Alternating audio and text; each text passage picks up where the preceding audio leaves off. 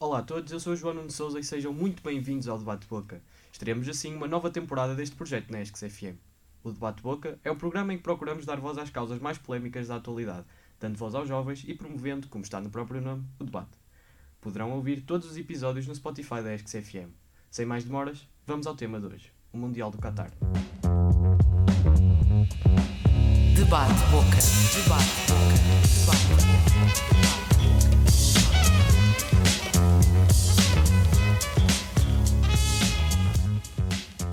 Campeonato do Mundo 2022 é sem dúvida alguma o tema mais polémico e mediático da atualidade. Os 6.500 trabalhadores migrantes mortos confirmados e muitos outros por confirmar, a pegada ecológica sem precedentes, uma forma moderna de escravatura, o constante desrespeito pelos direitos humanos, a lista de pontos criticáveis na organização deste Mundial é praticamente interminável. Mas afinal, o que é que aprendemos com isto? Como é que devemos agir perante tais atrocidades? Comigo tenho o David Costa e o Pedro Barata, para o debate boca deste mês. Passo a introduzi-los. David Costa, de 22 anos, é estudante do último ano do curso de jornalismo da Escola Superior de Comunicação Social e é o coordenador do Apito Final, programa da ESCS FM dedicado ao futebol. Destaca-se o novo projeto Apito Mundial, que está neste momento em andamento e promete seguir passo a passo todos os acontecimentos relacionados com este Campeonato do Mundo. Pedro Barata, 27 anos, é jornalista desportivo no Expresso, é licenciado em Direito e conta com uma passagem pela marca, jornal no qual estagiou. Em maio deste ano foi galardoado com o Prémio Revelação Vitor Santos, atribuído pela Associação dos Jornalistas de Desporto. A Tribuna Expresso conta com várias peças em que aborda o Mundial do Qatar. David, uh, da casa, começo contigo. Uh, antes de mais, como é que se escolhe uh, um país para realizar um, um, evento de tal dimensão? Olá João, e desde mais quero-te agradecer pelo, pelo, convite. Como é que se escolhe um país uh, para organizar uma competição como o Mundial? A FIFA é que está na base disto tudo, não é? E nós também já sabemos mais ou menos, a bem ou a mal, como é que funciona a FIFA, portanto, estamos a ver neste Mundial que em termos humanos, que, que o termo humano não é o forte da FIFA, mas sim um, em termos financeiros. Ou seja, eu também li que há uns dias que está previsto a FIFA ter um, um lucro uh, em relação ao Mundial de 2018. É expectável que tenham mais de 700 a 800 milhões de euros de lucro em comparativamente ao, ao Mundial de 2018. Portanto, eu acho que isto explica muito aquilo que é a decisão hoje em dia, ou, ou que tem vindo a ser nos últimos 10, 15 anos da FIFA. Pedro, uh, este não é o primeiro Mundial e, antes de mais, também uh, bem-vindo a, a este debate de boca. Uh, mas este não é o, o, primeiro Mundial que se realiza num país com práticas bastante questionáveis. A Argentina 78 foi o caso mais gritante, com o torneio a realizar-se mesmo, considerando as práticas opressoras do general Jorge Videla, cujo regime ditatorial acabaria por ser responsável por cerca de 30 mil mortos. na altura, apesar de vários movimentos a favor de um boicote, o Mundial acabou por se realizar de acordo com a normalidade. Pedro, até à data também nenhuma seleção anunciou o boicote ao Mundial, nem sequer nenhum jogador. Porquê? Bem, é verdade que não é o primeiro Mundial controverso, não é o primeiro Mundial num, país onde não se respeitam direitos humanos, mas é talvez o primeiro Mundial em que isto acontece num mundo que está muito desperto para este tipo de coisas, e isso é um bom sinal, estar-se a falar muito de, de, de, direitos humanos, de morte de trabalhadores migrantes, de, de desrespeito um, por direitos LGBTIQIA, é bom. Isso é, um, é algo que é importante nesta discussão. Um, em, em relação à tua pergunta do boicote, isso é algo que tem sido muito debatido e eu tenho pensado muito nisso e acho que colocar essa responsabilidade uh, nos jogadores e nas seleções é um ónus demasiado grande porque um, vamos pensar, por exemplo, numa, numa seleção como Gales, que desde 58 não vai a um Mundial, pedir àqueles jogadores que não vão participar numa competição cuja decisão de atribuição eles não participaram, eles não tiveram voz, acho que é, um, seria algo demasiado duro e seria desfocar-nos de quem tem a verdadeira a responsabilidade disto. Portanto, acho que esse pedido é, seria injusto e acho, por outro lado, que uh, uh, contra-argumentar isso dizendo, ah, vocês, por exemplo, eh, federações, eh, caso por exemplo da Dinamarca, que tem sido a federação mais vocal, vocês protestam contra este Mundial, mas vão ao Mundial e não boicotam, é um pouco aquela lógica de ahm, nunca podes fazer nada se não fores 100% coerente. Isso leva-te sempre a nunca fazer nada, porque vai haver sempre Algo ah, mais. algo mais. Tu vais sempre não ter criticado outra coisa, ou vais se- sempre não ter feito outra coisa. Portanto, acho que colocar ah, o ONU nesse lado de porque é que não se bo- boicotou se- é um pouco é um pouco pesado demais e é eh, tirar a centralidade da questão dos verdadeiros eh, responsáveis. David, hum, se o boicote não é a solução, qual será a forma mais, eh, mais eficaz de protestar? Eh, e pedia-te também que respondesse a esta pergunta do ponto de vista individual, eh, e falo de nós como adeptos, eh, coletivo, do ponto de vista das federações e dos próprios jogadores que foram convocados para este Mundial, porque, como disse, hum, ainda nenhuma seleção, apesar dos protestos que já fez, e já foram vários, ainda nenhuma tomou, tomou algum tipo de medida mais crítico. Um, nem sequer algum jogador se recusou a jogar, por exemplo. Qual se- será, uh, dado também uh, a, resp- a resposta do Pedro, uh, qual será a forma mais eficaz de lidar com esta situação e de mostrar o protesto? É assim, hum, o que o Pedro disse, eu estou completamente de acordo, porque os, os principais intervenientes do Mundial são os jogadores, mas neste Mundial não estão a ser os jogadores, pelo menos por enquanto nos primeiros dias.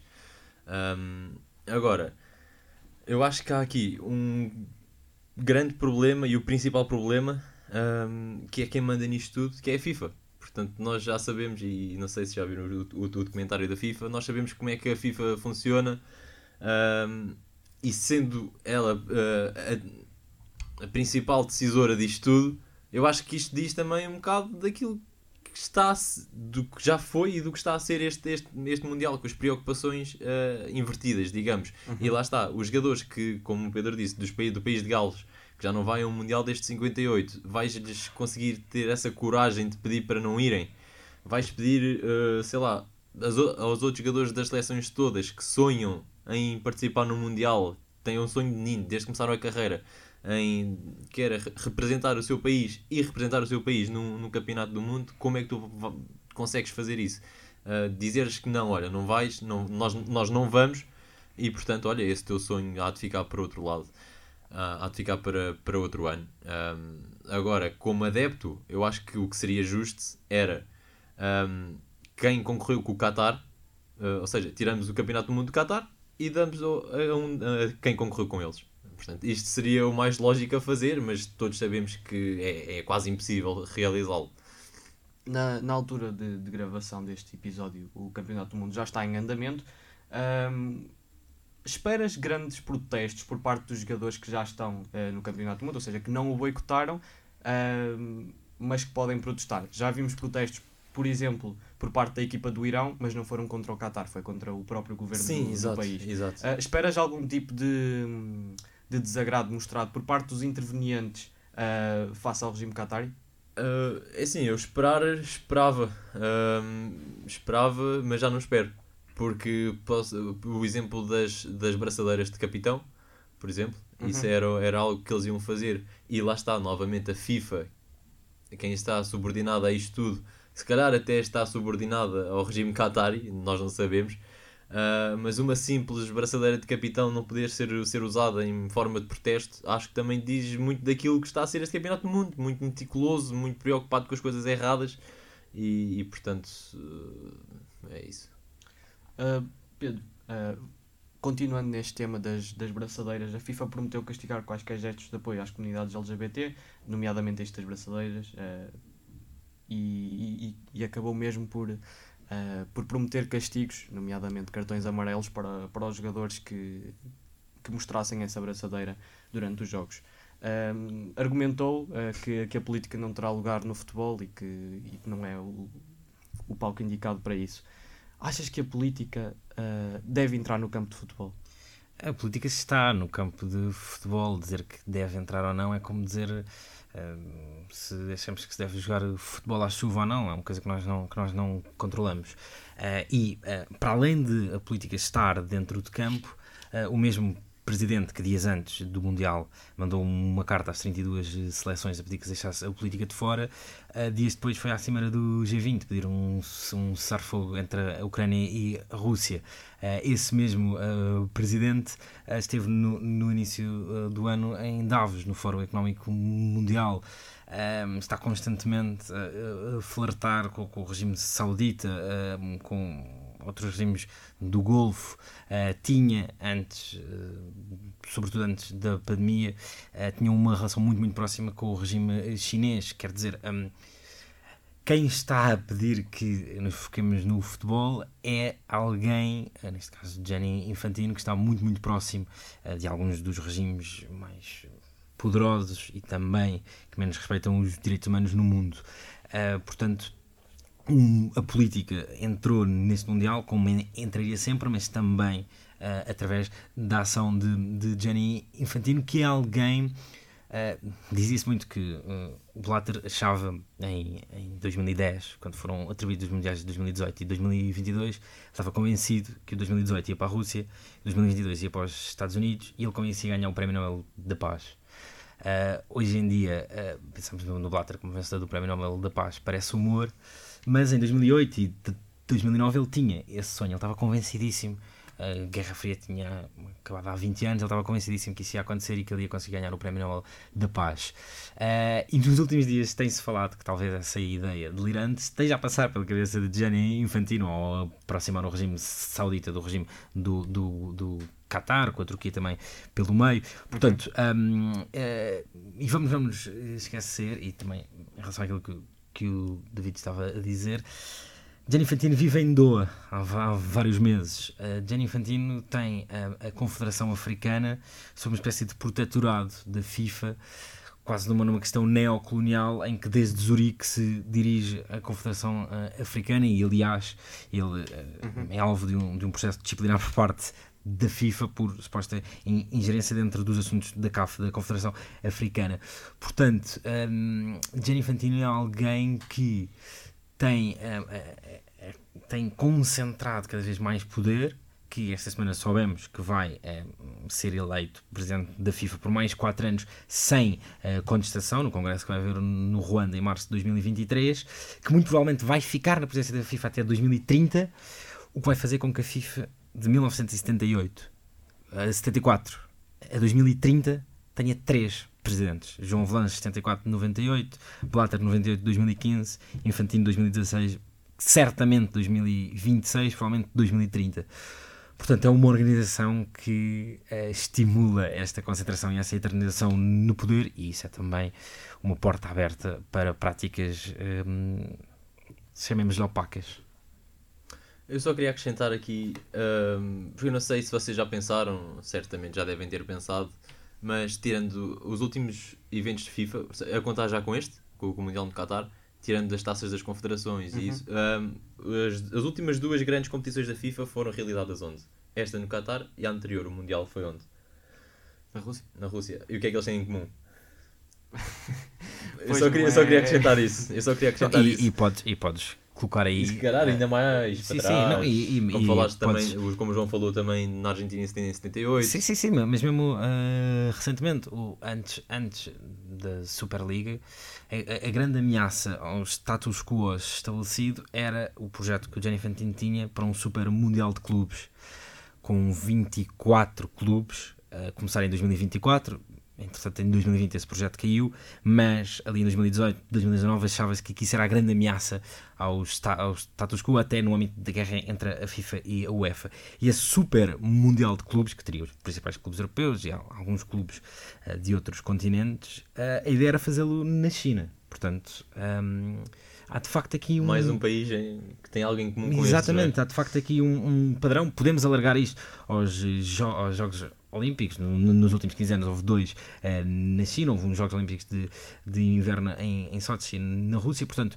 Um, ehm, e ele agora também já veio dizer que queria fazer também um Mundial na Coreia do Norte. Sim, uh, isso, isso, isso foi foi quase uma provocação dele, mas, mas para 2030 a Arábia Saudita é uma opção. Portanto, um, ehm, não só há, um- há uma, há um flerte da FIFA e do Comitê Olímpico Internacional com este tipo de regimes, como também são este tipo de regimes que precisam e que, e que, e que querem Passar ter- a imagem que afinal não é, Exatamente, não é, tão, e que não é querem- tão assim, não que é? querem ter este tipo de, de competições e numa altura em que ah, muitos países, por exemplo, na Europa, há um escrutínio muito, muito grande aos gastos deste tipo de competições, Uhum. torna-se ah, simultaneamente ah, apetecível para organizações como a FIFA e para este tipo de países albergarem estes É um torneios. É um win-win. Exatamente, e é, e é de facto uma tendência muito preocupante que hum, quase só este tipo de regimes é que queiram ter este tipo de torneios, apesar de agora irmos ter um europeu na Alemanha Lá e um também Jogos são, só este tipo de países que conseguem ter hum,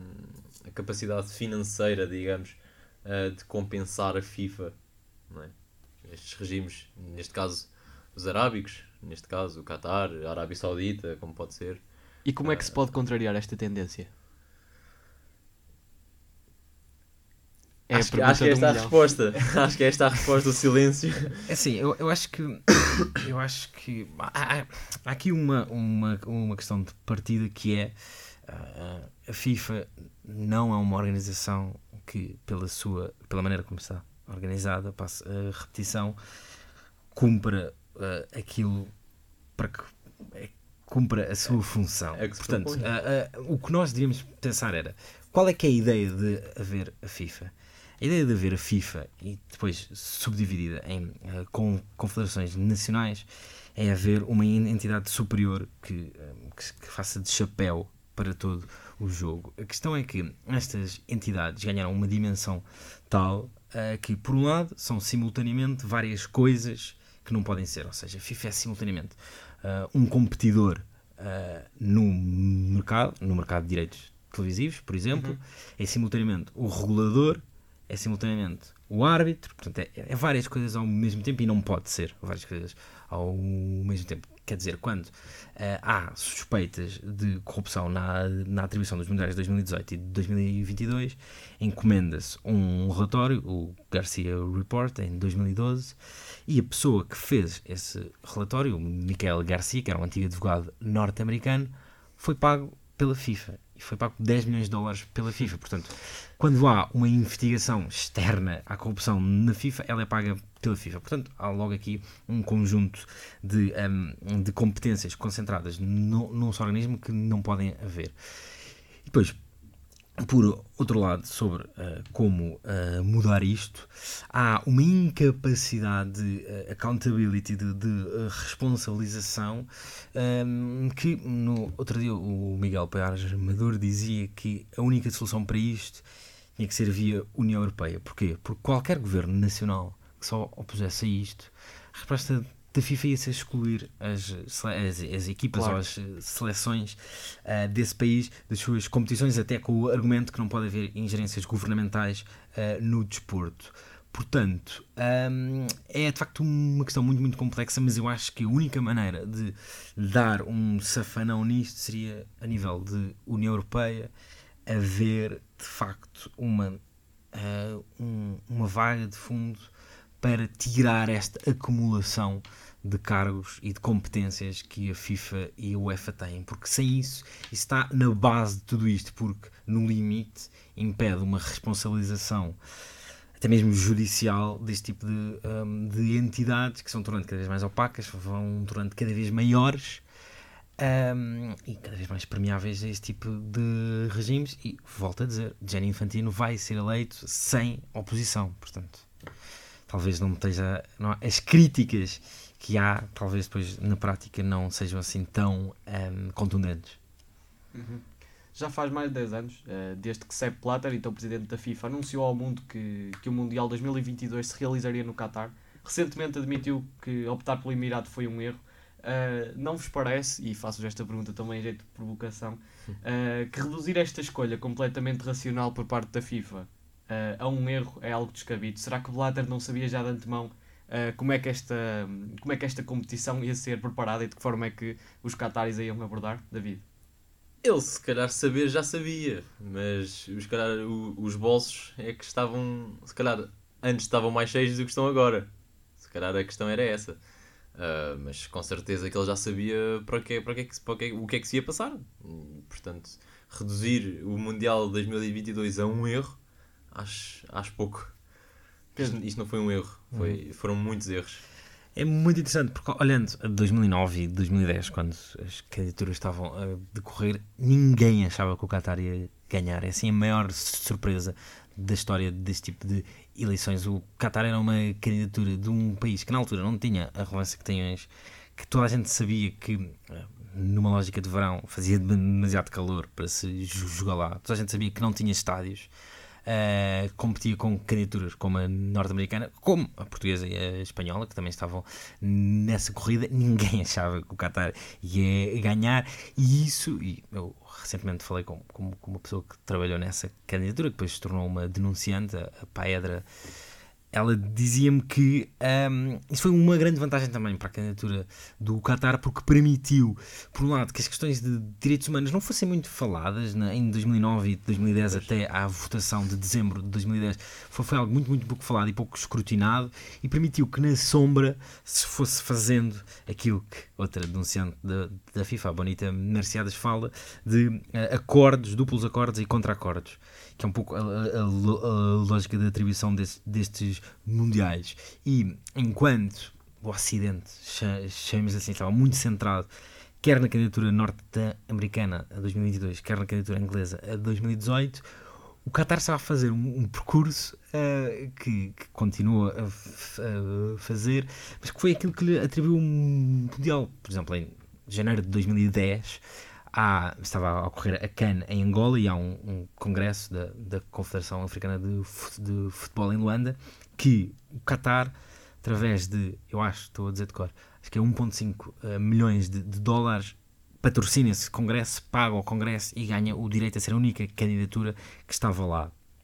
Uh, e é aí que, segundo várias denúncias, três membros do Comitê Executivo da UEFA recebem cada um 1,5 milhões de dólares uh, como subornos para, para votarem na candidatura do Qatar. Portanto, enquanto ninguém leva a sério a candidatura do, do Qatar, eles estavam a fazer esse trabalho uh, na sombra, digamos assim. Em relação à resposta, à, à, resposta do Blatter, classificar como um erro, eu por acaso. Uh, eu acho que o Blatter não queria que o Qatar ganhasse. Uh, porque por um lado podia uh, perceber o, os problemas que, que, viriam daí e por outro ele estava muito comprometido com a candidatura uh, dos Estados Unidos, o que também podemos dizer que o responsável da FIFA ter claramente preferência por uma candidatura também não é algo muito ético, ele na altura tinha claramente preferência pela Rússia para 2018 e pelo Qatar, pelos Estados Unidos para 2022 mas sim, classificar como um erro quando havia 24 pessoas no Comitê Executivo da FIFA nessa altura. O Comitê Executivo é o organismo que vota nos Mundiais. Desses 24, dois nem sequer chegaram à votação porque foram logo uh, excluídos por terem recebido subornos. E dos 22 que restaram, 16 nos anos seguintes, ou foram condenados por corrupção, ou foram associados a casos de corrupção ou suborno, uh, ou foram banidos do futebol, como o caso do Jack Warner, ou tiveram que ser suspensos, como o caso do, do Blatter, ou afastados, como o caso do Platini, quer dizer, certo. quando 16 das 24 pessoas que tomaram uh, pessoas, uma decisão quando... fundamental para os 12 anos seguintes do futebol estão manchadas de corrupção, não me parece bem que Quando tem, as pessoas mais importantes, mais decisivas nestes processos são estão em, estão em, em perdem em a legitimidade nisto, no é? fundo. Exato, exato. Um, Pedro, voltamos atrás um, quando, quando referimos esta cerimónia em que o Qatar uh, foi de facto denunciado como, como o destino da, do, do Campeonato do Mundo 2022. Uh, ah, realmente nessa cerimónia pareceu que as únicas pessoas que não estavam surpreendidas com o resultado foram, foram os representantes do Qatar que uh, por algum motivo pareciam já saber o resultado uh, parece que jogaram a tota bola à segunda-feira no fundo e vou pegar aqui num ponto que tu, que tu referiste Uh, nesta altura, ou seja, 2009, 2010, uh, nem sequer estava muito na ordem do dia a questão dos direitos humanos acerca do Qatar. Uh, não sei se podemos dizer que isto foi branqueado até, até à altura, mas a verdade é que um, hoje em dia é, é, o que mais se, é o que mais se fala. Um, normalmente olhamos para este tipo de eventos a serem uh, realizados em países com práticas uh, bastante uh, como é que é dizer, eh, bastante erradas aos olhos da maioria da população, eh, como uma tentativa de sports washing. Achas que podemos olhar para, para este exemplo como eh, um sports washing invertido? Porque a verdade é que este campeonato do mundo abriu os olhos da maior parte da população, da população que nem sequer estava a par do que se passava no Emirado para ser ativamente crítico eh, de toda esta organização.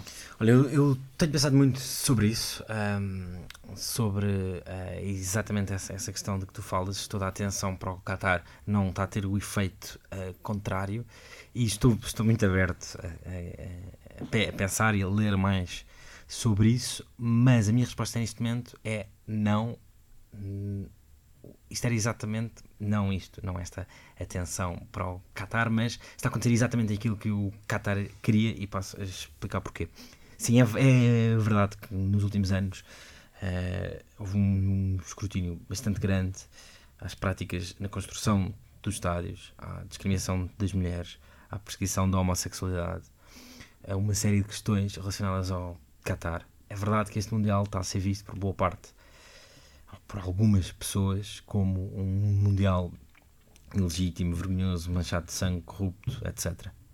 Agora, tudo isto impede ou impediu que no domingo tivéssemos um desfile de eh, chefes de Estado na, na cerimónia de abertura? Não. Tudo isto impediu que, por exemplo, eh, Emmanuel Macron, quando foi questionado sobre o Qatar e sobre o Mundial, não tivesse falado pela eh, necessidade que a França tem de eh, eh, comprar energia, sobretudo gás natural, ao Qatar no contexto da guerra da Ucrânia, não. Isto impediu que a maior parte de eh, chefes de Estado e rep- representantes de governos do mundo, como o português, fossem ao Qatar durante o Mundial, não. Tudo isto impediu que este Mundial fosse altamente lucrativo para a FIFA, com um lucro, o lucro do Mundial da Rússia foi qualquer coisa com, com 2,5 eh, mil milhões de dólares. Este provavelmente vai passar os 3 mil milhões de dólares. Não. Isto impediu que o Qatar, depois de ganhar peso e força in- in- internacional e, e assento internacional, até com a compra do PSG, continuasse a ganhar essa legitimação, continuasse a entrar no, nos círculos de, de poder do mundo, não. Portanto, eu acho que ah, esse, esse preço que está a ser pago, eu diria que nem lhes importa assim tanto. Ou seja, para os, para os grandes objetivos deste Mundial, isto é mais ou menos indiferente. Eu acho que isto é, é um nível de. ah, é um nível tão distante do nosso nível de debate. É um nível de opacidade, de jogos de poder que está tão longe da comum realidade que eu acho sinceramente que é indiferente por um lado e também, eu aqui queria fazer um, um asterisco, este debate que é mainstream em Portugal, em Inglaterra, nos, nos Estados Unidos, é um debate que noutros países é francamente minoritário. Eh, por aquilo que eu tenho visto e nos últimos dias tentei eh, até falar com algumas pessoas sobre isso, por exemplo, na América do Sul fala-se muito pouco sobre estas questões associadas a este Mundial. Em boa parte do mundo, Ehm, ou seja, nós não podemos pensar que as questões de direitos humanos associadas a este Mundial estão a ser a grande questão para toda a gente que está a ver este Mundial. Portanto, por essas duas razões, acho que não. Acho que não foi sports washing invertido. Hum, portanto, re- realmente esse é um ponto bastante, bastante interessante.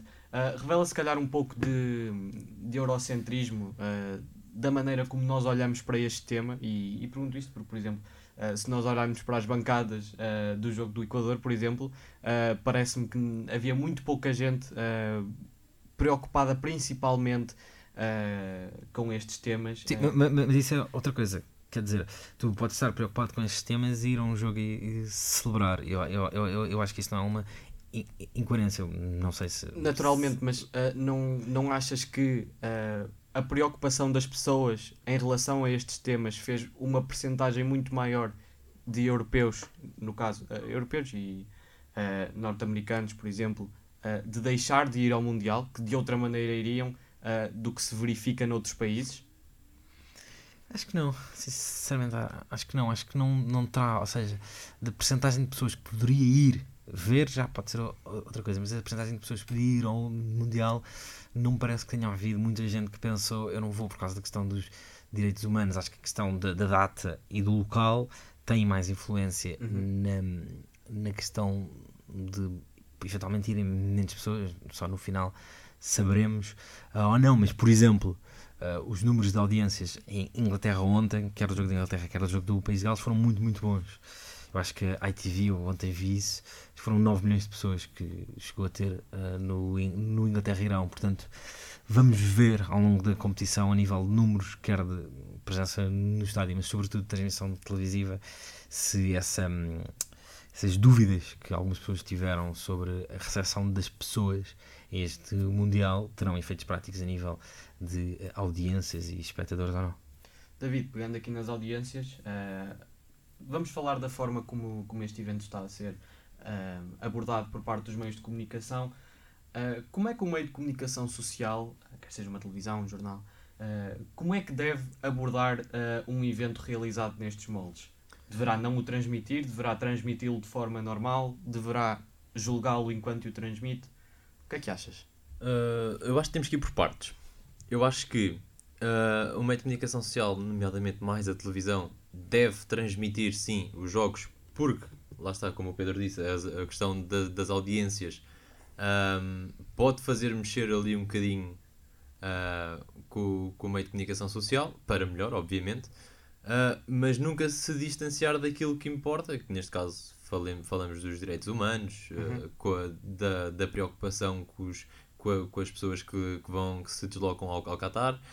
Um, mas eu acho sim que já devia ter havido uma, um julgamento, digamos, há mais tempo e não tão agora, uh, se bem que, ok, uh, agora que está a, a decorrer, sim, e vão surgir vários casos polémicos, e isso tem de ser falado, mas eu acho que os meios de comunicação social nunca, nunca se devem distanciar daquilo que é o jogo. O jogo é uma coisa, o Mundial é outra.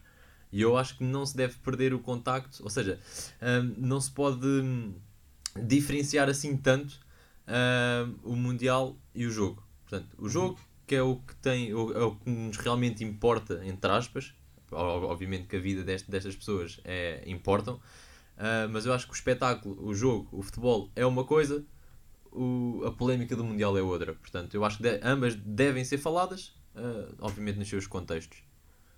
sugeres, por exemplo, um disclaimer eh, quando, quando estamos a falar do Mundial para, para a forma como este Mundial foi organizado? Por exemplo, é um exemplo, sim. Eu acho que, por exemplo, nomeadamente agora mais os jornais, ah, uma coisa mais, mais diária, ah, deve ter sim segmentos ah, de falar do jogo, como é que foi o jogo, pronto. E, mas também deve ter questões, nem que seja artigos de, de, de opinião ou que abram um segmento próprio para, para falar desta polémica toda do Qatar, nem que seja um tema por dia, os direitos humanos um, um, um dia, os outros. ah, assim, eu acho que se ia combatendo ia- ia-se ia-se lutando. Pedro, tu que tens trabalhado bastante, bastante de perto eh, com o assunto mundial, eh, com que sensibilidade é que abordas esta questão e com que preocupações adicionais eh, é que o fazes em relação, naturalmente, a outras competições desportivas? É um tema complexo. Eu, eu, eu acho que a, a- a posição de partida no jornalismo sobre este Mundial, apesar de ser um Mundial tão complexo e com tantas particularidades, deve ser mais ou menos a mesma posição de partida do jornalismo de sempre, que é eh, escrutinar, investigar, analisar, eh, reportar. Portanto, isso, isso eu acho que não difere muito. E, efetivamente, se eh, acontece um Mundial num sítio que não tem essas questões, não falaríamos delas. Acontecendo num sítio que tem essas questões, falamos delas. Isso é um, é um ponto prévio. Depois, acho que, e já que estamos aqui também, acho que este Mundial evidencia também muito a importância do jornalismo, porque nos últimos 12 anos, a par de várias organizações não governamentais, foi o jornalismo que alertou para este Mundial Certo. tu vais a 2011, eu acho que é 2011, ou 2011 ou 2012, mas já tens uma grande investigação, por exemplo, do Guardian sobre a questão das mortes, particularmente na altura, sobre as condições em que trabalhadores nepaleses estavam a construir os estádios. E a partir daí foi sempre havendo muitas histórias à volta disto. Portanto, este Mundial evidencia também a importância de jornalismo independente a reportar sobre este Mundial. Em relação à tua pergunta de com que sensibilidade, é, não é fácil, por exemplo, um, eh, eu, para, na, semana, na semana passada estive a falar com os responsáveis de um projeto sueco um, que fez um, uma coisa que são as Cards of Qatar, que são umas, umas cartas tipo, uh, tipo cromos, que cada carta conta a história de um trabalhador migrante que morreu em construções associadas com o, o Mundial.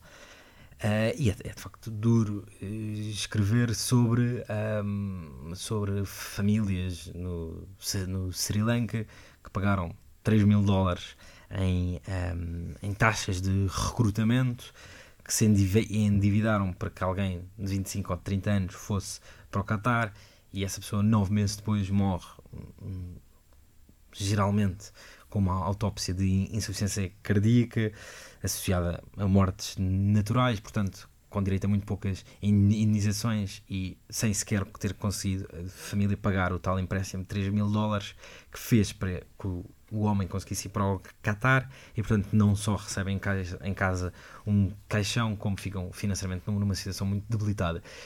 É complicado, é, é, existe de facto uma sensibilidade especial falar deste tipo de questões, mas acho que aqui voltamos um bocado às uh, regras básicas, ter, ter, alguma sensibilidade, ter um compromisso importante com, com a honestidade e com a verdade e sobretudo tentar uh, tentar ter muita, muito espírito crítico o, o discurso oficial, quer dizer, hum, quando no domingo nós ouvimos as, as palavras quer do Emir do, do, Qatar, quer de Jenny Infantino, em vez de nos limitarmos a ser uma, uma, uma caixa de repercussão daquilo que eles dizem, uh, perceber, ok, tu estás-me a dizer, uh, sou por exemplo Emir, estás-me a dizer que toda a gente é bem-vinda, mas no teu país a homossexualidade é, é, ilegal. Portanto, não, toda a gente não é bem-vinda. Uhum. Portanto, acho, acho, acho que é um bocado esse tipo de, de, de, trabalho que se deve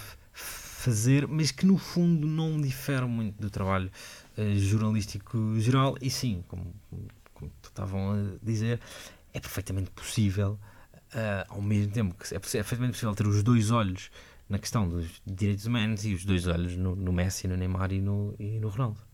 Uhum. Uh, é, é um bom é, é, uma, é uma boa visão sobre o tema, até porque uh, quer um quer outro tem, tem trabalhado de, de perto com, acerca deste tema uh, e, e, deixa que nos diga, tem, tem realizado um bom trabalho, quer um quer outro, uh, e também por isso é que estão aqui hoje. Um, David, uh, vou-te perguntar agora acerca do próximo Mundial. Um, o próximo Mundial será realizado nos Estados Unidos, no Canadá e no México.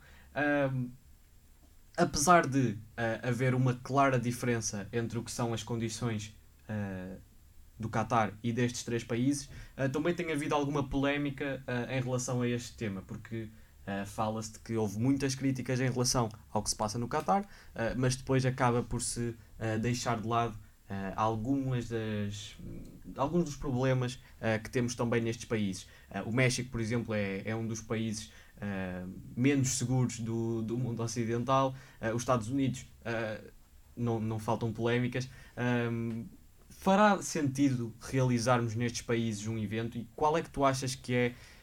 Um, onde é que traçamos a linha entre os países que estão aptos para receber o Mundial e quais os que não podem receber um evento desta dimensão? É assim, eu acho que todos os países podem receber um campeonato do mundo. Agora, se devem, isso já, já, é, já, já é outra conversa. Uh, por exemplo, o Qatar em 2011, 10, quando foi a votação, se calhar não tinha condições para receber um, um, um Mundial e hoje em dia tem.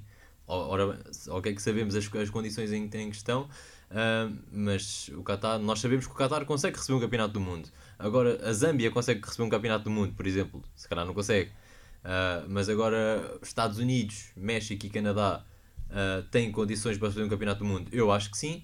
Uh, mas também temos que meter a mão na cabeça e pensar, se calhar agora não tanto que o Trump já não está na liderança dos Estados Unidos, mas também sabemos da polémica que há, polémica política entre México e, e, os Estados Unidos, e eu não sei até que ponto é que isso não poderá, em, em, alguma altura, fazer-se sentir. E, mas agora a questão, eu acho que, que se pode realizar um, um, um campeonato do mundo México, Canadá e Estados Unidos e com todas as garantias de segurança, eh, lá está, tem é que, tem é que ser reforçadas. Também sabemos que o México não é, não é um dos países mais seguros do mundo, antes pelo contrário. Sabemos também de, das polémicas de droga que lá andam, uh, e os Estados Unidos da, da, crimina, da criminalidade, uh, mas também sabemos que os Estados Unidos é uma das maiores potências do mundo, e portanto, ao receber um campeonato do mundo, de certeza absoluta que vão ter todas as, as garantias uh, de segurança para, para, para conseguir receber o Campeonato do Mundo. Pedro, direciono também a ti esta pergunta: onde é que traças a linha? Uh, e, e volto a, a, referir, por exemplo, a questão dos Estados Unidos. Teoricamente, sendo um país dos mais desenvolvidos do mundo, uh, acaba por ser um país com, com bastantes limitações no capítulo, nomeadamente da segurança. Uh, há muitos estados em que é permitido o porte de arma. Achas que faz sentido uh, realizar um Mundial num país destes? E obviamente que não, que não individualizo aqui os Estados Unidos, uh, temos também de juntar com o Canadá e com o México, que, que irão organizar o evento de forma conjunta. Portanto, a minha questão acaba por ser quais os países que devem receber o Mundial, porque a questão do podem, já vimos que, que não há grandes limites para quem tem dinheiro, mas quais é que devem? Sobre o Mundial 2026 há desde logo algo muito interessante que vai ser o primeiro Mundial de sempre organizado pela FIFA, diretamente. Ou seja, há um, uhum. há um, há um, há um histórico de que há um comitê organizador com os diversos nomes que pode ter. No, no, no Qatar chama-se Comitê Supremo e depois tem um Comitê Delegado, assim, uma, uma coisa do género. E o Mundial de 2026 vai ser diretamente organizado pela FIFA, ou seja, não vai haver nenhuma comissão, um organizador do México, do, do Canadá, dos Estados Unidos, não. Vai ser diretamente organizado pela FIFA pela primeira vez, o que também que é, insere-se um pouco nessa questão de consideração de poder de que estávamos a falar. Agora, que países é que podem uh, acolher mundiais. Isso é uma, é uma questão muito interessante, porque, sem dúvida, que o futebol não pertence ou, ou não se restringe só às democracias, não aos países que uh, respeitam direitos humanos básicos. Isso é evidente. Uh, não se pode pensar que vamos ter sempre mundiais só na Dinamarca, vá, digamos assim. Uh, até porque depois seria preciso uh, traçar uma linha, quer dizer, uh, sim, podemos ter, podemos ter um Mundial aqui, mas depois não podemos ter ali, enfim. Uh, seria... Nem isso era democrático, não é? Sim, sim. sim seria, e seria acaba sempre... por tornar o futebol, que teoricamente é um desporto. É o futebol para todos, o, não é? O futebol para todos, o desporto do povo, como algo muito elitista. Se nós afastarmos o futebol uh, dos países em maior desenvolvimento, por exemplo, ou os países em que os, os direitos humanos não estejam tão avançados, uh, o que é que acham? Porque Agora, esta... Um bom, um bom, força, força. Um bom ponto seria fazer-se cumprir o grande argumento dessas organizações. Qual é que é o grande argumento da Fórmula 1 quando vai à Arábia Saudita, do Mundial quando vai ao Qatar, ou dos Jogos Olímpicos quando vão à China? O grande argumento que essas autoridades dão é isto vai melhorar a situação lá. Uhum. Eu acho que isso podia ser um bom partir daqui, ok, então nós atribuímos isto em 2010, tu tens aqui 12 anos para de facto melhorar as coisas. E de facto isso não acontece. Quer dizer, houve uns Jogos Olímpicos na China em 2008 e ninguém hoje acha que a situação de direitos humanos na China é melhor em, em 2022 do que em 2008. Houve um Mundial na Rússia em, em 2018 e ninguém acha que quatro anos depois a questão de direitos humanos na Rússia esteja, esteja melhor. Portanto, eu, eu acho que isso poderia ser um bom ponto de partida, que era fazer-se cumprir essa, essa, essa, essas melhorias e, e essas reformas que efetivamente não existem neste tipo de países. Isso seria um ponto. Outro ponto seria seria tentar que hum, seria tentar que houvesse uma menor instrumentalização, por exemplo, da FIFA em relação ao Qatar. Porque é que uh, o Gianni Infantino sábado tem tanta necessidade de dizer que a FIFA está em controle deste Mundial, porque não está. Porque ahm, dá a sensação de que a FIFA está completamente dependente daquilo que o Qatar, como, como um país, quer. Quando, qua- por exemplo, um bom exemplo que não tem nada a ver com direitos humanos, obviamente, é a questão do consumo de cerveja nos estádios, que obviamente não se compara com outras questões de direitos humanos. Certo. Mas durante, muito ano, durante muitos anos a FIFA fez essa ginástica por causa do álcool e para sat- satisfazer patrocinadores que pagam muito, muito dinheiro. Três ou quatro dias antes do, do, do começo do Mundial, essa questão que se tinha como garantida cai.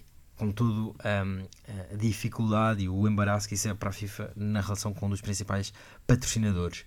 E cai porque a FIFA está completamente su- subordinada ao poder e ao dinheiro que o, que o Qatar eh, colocou. Portanto, também uma independência maior da FIFA em relação a esse tipo de regimes seria também outra, outra condição importante, mas sem dúvida que isso que tu disseste, que países é que podem eh, organizar essas competições, é uma questão muito complexa porque o futebol não se pode restringir às democracias, por estranho que isso pareça, é assim. Vamos agora falar eh, brevemente sobre futebol. Eh, não o temos feito, temos, feito, temos falado sobre eh, o que se passa eh, fora das quatro linhas. Eh, não sendo uma questão tática nem nada que se pareça. Ahm, esta equipa do Qatar é uma equipa quase feita em laboratório pela, pela sua federação. O Qatar não tinha eh, jogadores para, para ter uma seleção competitiva, não tinha a própria seleção competitiva. Uh, vemos que nos últimos anos uh, o investimento no futebol do Qatar, quer a nível de formação, quer a nível dos clubes, uh, quer a nível de treinadores estrangeiros que vieram, o Félix Sanchez é um exemplo, o próprio Xavi que esteve no, no Alçado durante bastante, bastante tempo é outro exemplo interessante. Um, além disto, o Qatar, como, como o David referiu, Uh, antes deste Mundial não tinha condições para, para acolher um evento desta dimensão, ou seja, uh, teve de construir os estádios praticamente de raiz. Um, faz sentido, e pergunto-vos uh, duas coisas. Primeiro, realizar mundiais em países sem condições para os receber no momento, mas de forma a desenvolver esses países. Vemos que hoje o Qatar, a nível de futebol, é bastante mais desenvolvido do que era há 10 anos. Uh, e pergunto-vos se, a nível da competitividade das seleções, uh, se faz sentido nós cingirmos os mundiais a seleções que teoricamente estariam em boa posição para ser competitivas no mundial uh, antes deste processo, ou seja, que não tivessem de passar por, este, por este laboratório de formação de jogadores que também custou muitos milhões à, à política e da vida. É Assim, eu acho que faz sentido. Eu acho que faz, que faz sentido porque promoves o futebol, promoves o país e, e, acho que acaba por, por, por melhorar tudo. É verdade que o Qatar, quando foi nomeado, não tinha as condições que tem hoje, não tinha as infraestruturas, não tinha se calhar o know-how, não tinha as condições que tem hoje. E isso é bom, sim, uh, para o país, para o desenvolvimento do país, do futebol do país, da economia do país. Um, portanto, eu acho que faz sentido. Uh, por exemplo, a África do Sul em, em 2010, uh, quando o Mundial, quando o Campeonato do Mundo se, lá se realizou, se calhar quando foram nomeados não tinham tantas condições assim como tiveram e conseguiram receber-se, e eu falo por mim, o melhor Campeonato do Mundo que eu já vi. Portanto, a mim foi o que mais me marcou e não foi por ser na África do Sul que deixou de ser um bom Mundial, ou obviamente também teve, também teve as suas polémicas em voltas, mas isso também são outros 500.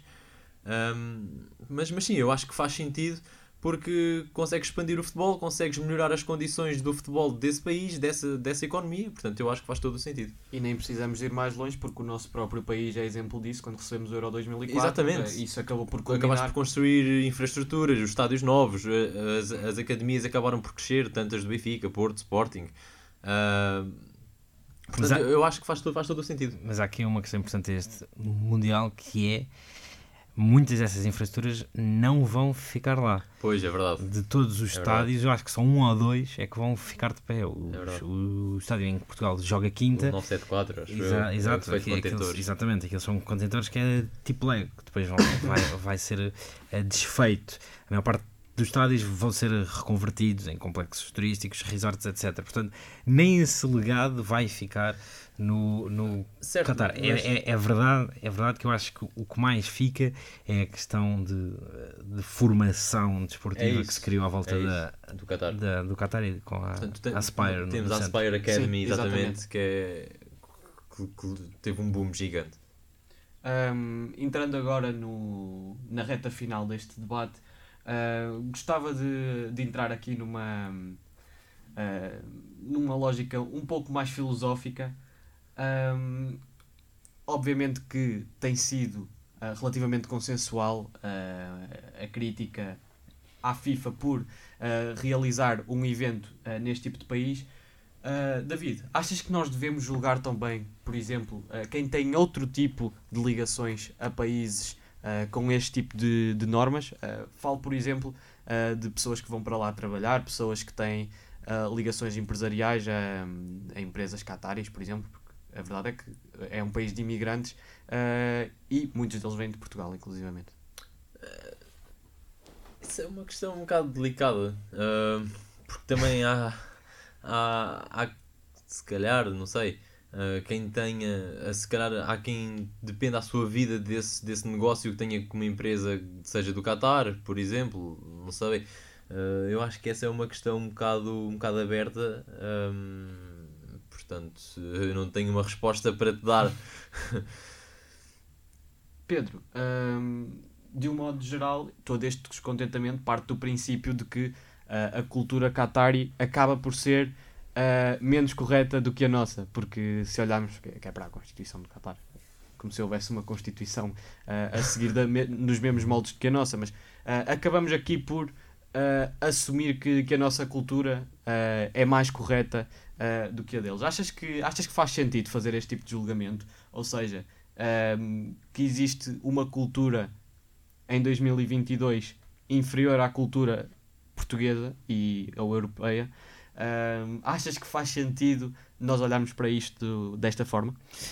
Essa, isso é uma, é uma, é uma questão clássica, a questão do, do relativismo cultural, mas Precisamente. quer dizer hum, que, ah, que uma mulher tenha que pedir autorização a um guardião masculino para ir para o estrangeiro, ou que uma mulher tenha que pedir autorização a um guardião masculino para certos trabalhos governamentais, ou que um homem não possa beijar um homem, ah, quer dizer, não é bem como outras questões culturais, e são questões de direitos humanos básicas, e portanto não acho que aqui a questão seja iminente, ou seja, é uma questão cultural, mas acho que não, que não seja uma questão de dizer que uma cultura é superior à outra, tratam-se de direitos humanos básicos ahm, que deveriam ser universais, portanto não acho que aqui a, a tónica seja ahm, tentar ver uma cultura como superior à outra, não, são questões de direitos humanos básicas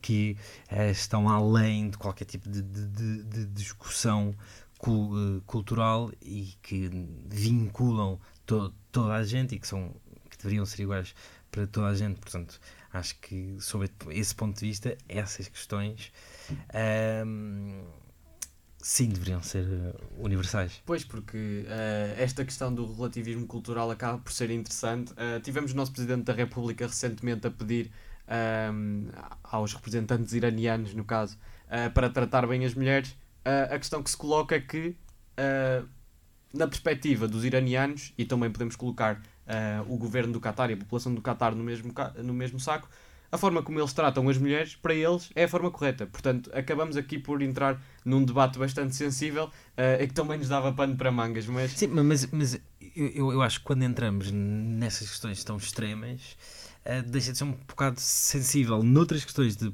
pormenor, sim, eu, eu entendo que se possa ter cuidado e algumas pinças. Agora, ahm, que, ah, que as mulheres sejam de- dependentes de homens ou que a homossexualidade seja crime, é, digamos. ah, é um retrocesso. não, não, são, são uns padrões mínimos ci- ci- civilizacionais. Portanto, acho, que aí nem entra a questão de discussão cu- cu- cultural. São eh, questões eh, mínimas para se poder viver em coletivo. Portanto, nem acho que sejam assim tão sensíveis quanto isso.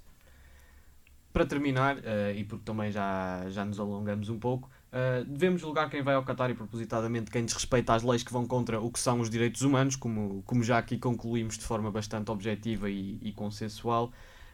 Um, mas agora coloco-vos outra questão. Uh, como é que nós devemos, sendo visitantes e propositadamente para quem visita o Qatar durante este mês, como é que nós devemos agir? Porque já vimos alguns casos de pessoas a desrespeitar as leis cataris. Uh, o velho ditado diz-nos em Roma ser romano e em Doha devemos ser cataris? Pedro? Bem, eu não. eu acho que. Eu acho que uh, se, ser, uh, se ser do Qatar for uh, mimetizar algumas práticas que o Qatar faz, obviamente que não.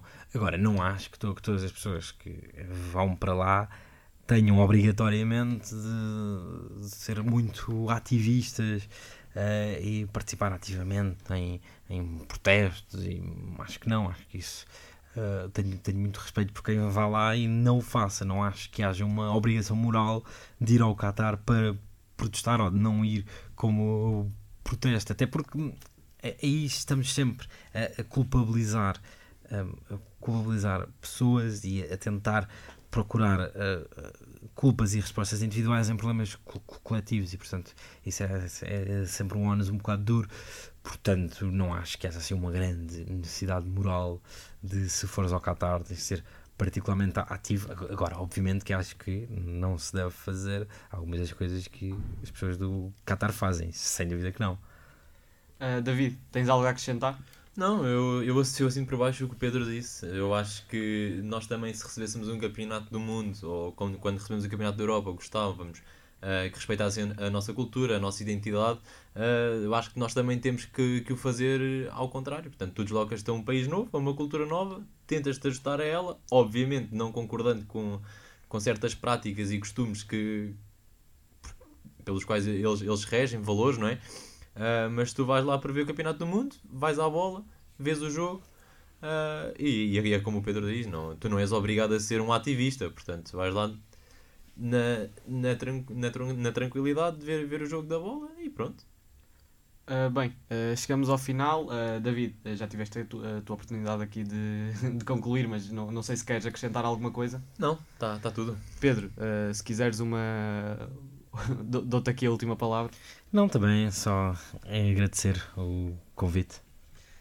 muito obrigado aos dois, acho que foi um, um debate muito enriquecedor.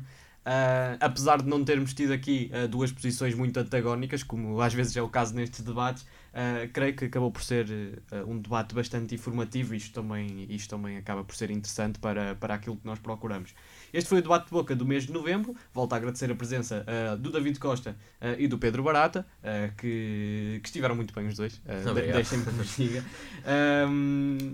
E, e termino dizendo uh, aos nossos ouvintes que podem esperar um novo debate já no próximo mês, que estará disponível também no Spotify. Eu, João Nuno de Souza, agradeço muito a uh, quem esteve desse lado durante esta hora, uh, foi mais ou menos uma hora, uh, e por hoje é tudo. Um abraço.